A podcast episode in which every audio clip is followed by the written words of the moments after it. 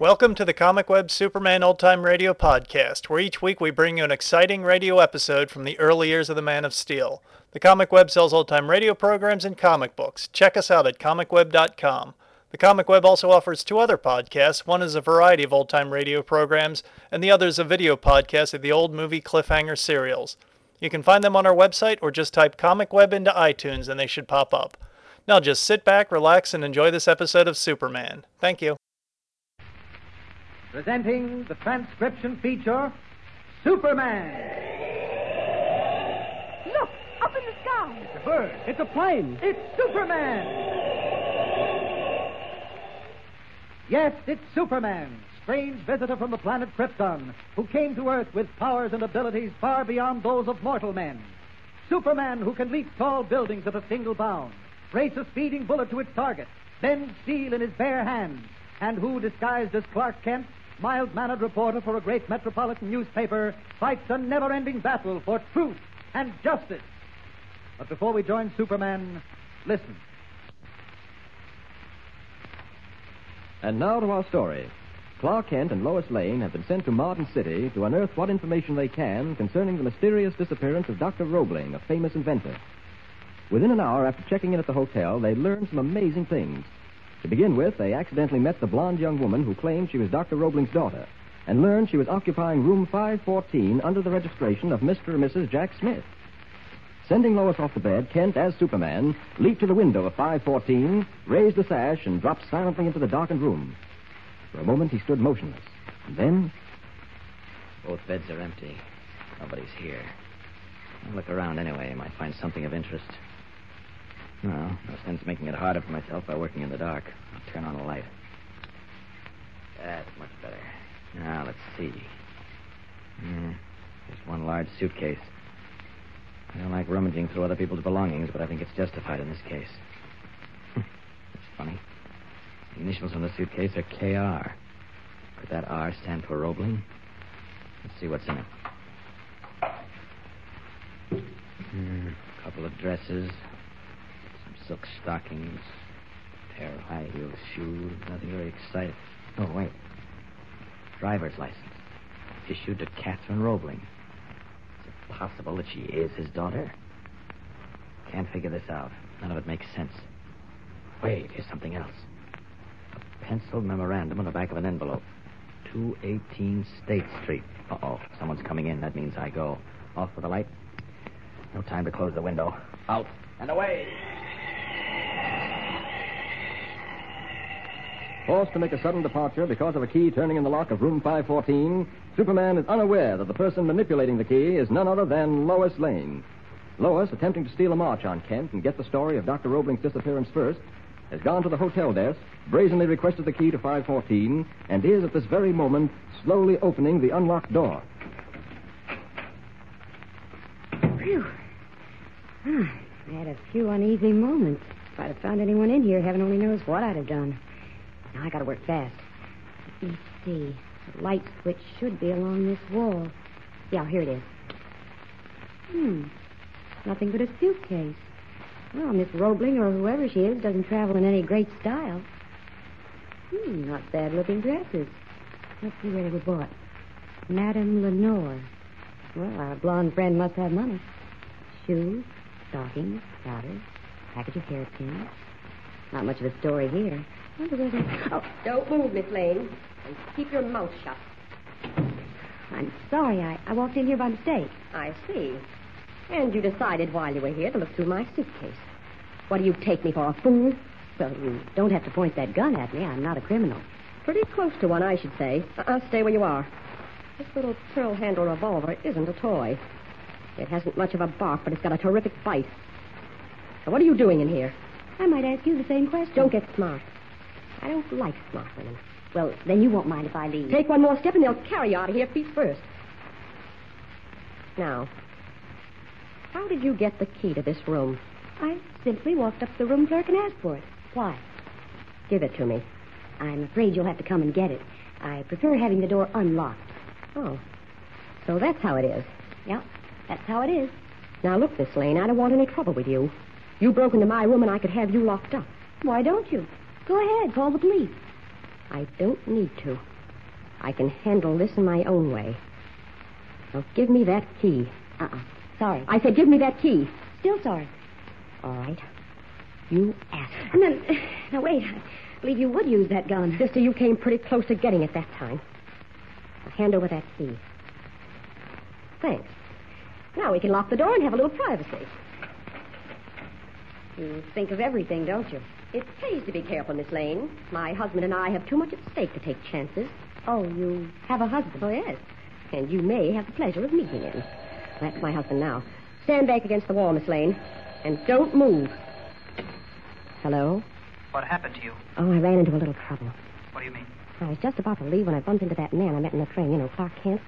At the hotel? Yes, in the lobby. He had a girl with him, Lois Lane. She's here in the room now. Why are you wasting time?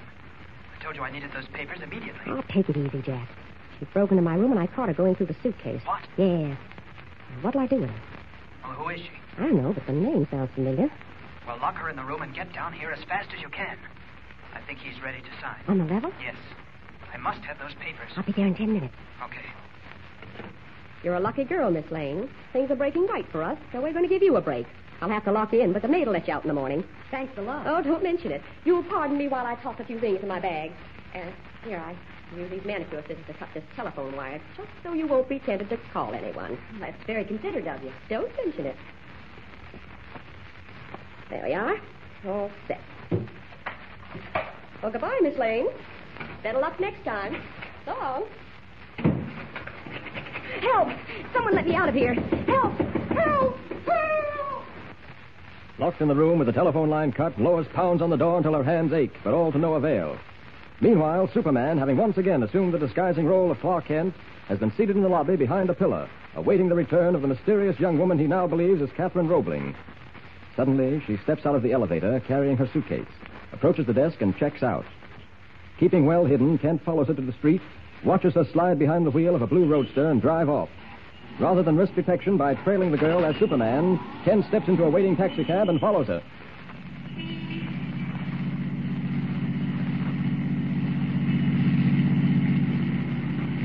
Yeah, the dame driving that bus is sure stepping on it, mister. Keep up with her.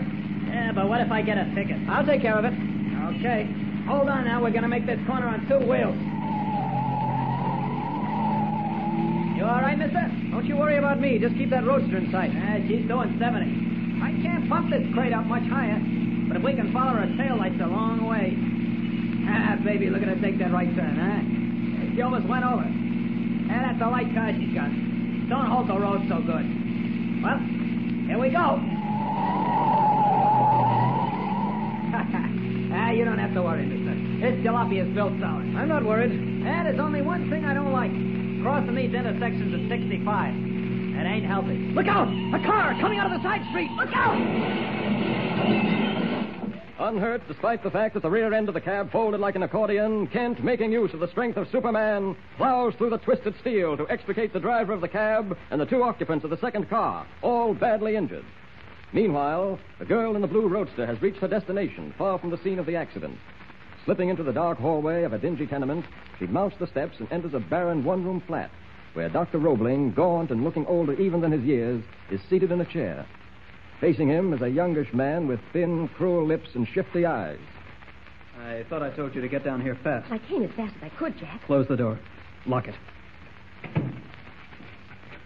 Where are the papers? I got them in my handbag. Here. Right. All right, Uncle Walter. Now, all you have to do is put your signature on these two papers. I told you I won't do it. Why do you keep insisting? I thought you said he was all set. Shut up. Who is that woman? That's Catherine, my wife, Uncle Walter. Now, here's the fountain pen. Just sign there. I've seen her before someplace. Ah, yes, I remember. It was on the train. She sat at my table in the dining car. She was the one that, that put the drops in my coffee. Nobody put any drops in your coffee, Uncle Walter. You're just not well. And I want to see that your wonderful invention is protected. Come. Sign the papers. No, never. Never. You can keep me here until I drop dead, but I'll never give up the rights to my voice machine. I know what you want it for. To profit by it. You're my brother's son, all right. He was the same way. Grasping and avaricious. Ah, you're wasting time, Jack. He won't sign that way. I'm handling this. Okay. Now, look, Uncle Walter. I'm going to give you one more chance to sign these papers. Do you hear me? One more chance. Then we'll try something else. I don't care what you do. I'll never sign. Maybe you don't know it, but the world's on fire today. Civilization is fighting for survival. My voice machine can be used in that fight. No one can have it for private profit. All right, you old fool. You'll sign the rights over to me whether you like it or not. Get the hypo out of my bag, Tricky. Here. What does it do, Jack? Thank you. It'll make him groggy. He won't know what he's doing. But we've got to be careful. It's dangerous stuff. Come on. Hold his arm. Uh, You let go of me. Don't Let go of me, I say. Roll his sleeve up. Oh, Jack, you're mad. You're insane. You're my brother's son. Shut up. No. Hold his arm steady. That's right. Steady. Steady. Now, what will happen? Will Jack Roebling, unscrupulous nephew of the aged inventor, gain possession of the invaluable voice machine? And what is the voice machine? So precious that a model of it is insured for $10 million. Don't miss the next episode or any episode after that. Follow the thrilling story with Superman. Don't forget, tune in again for the next thrilling episode with Superman. Look, up in the sky. It's a bird. It's a plane. It's Superman. Superman is a copyrighted feature appearing in Action Comics magazine.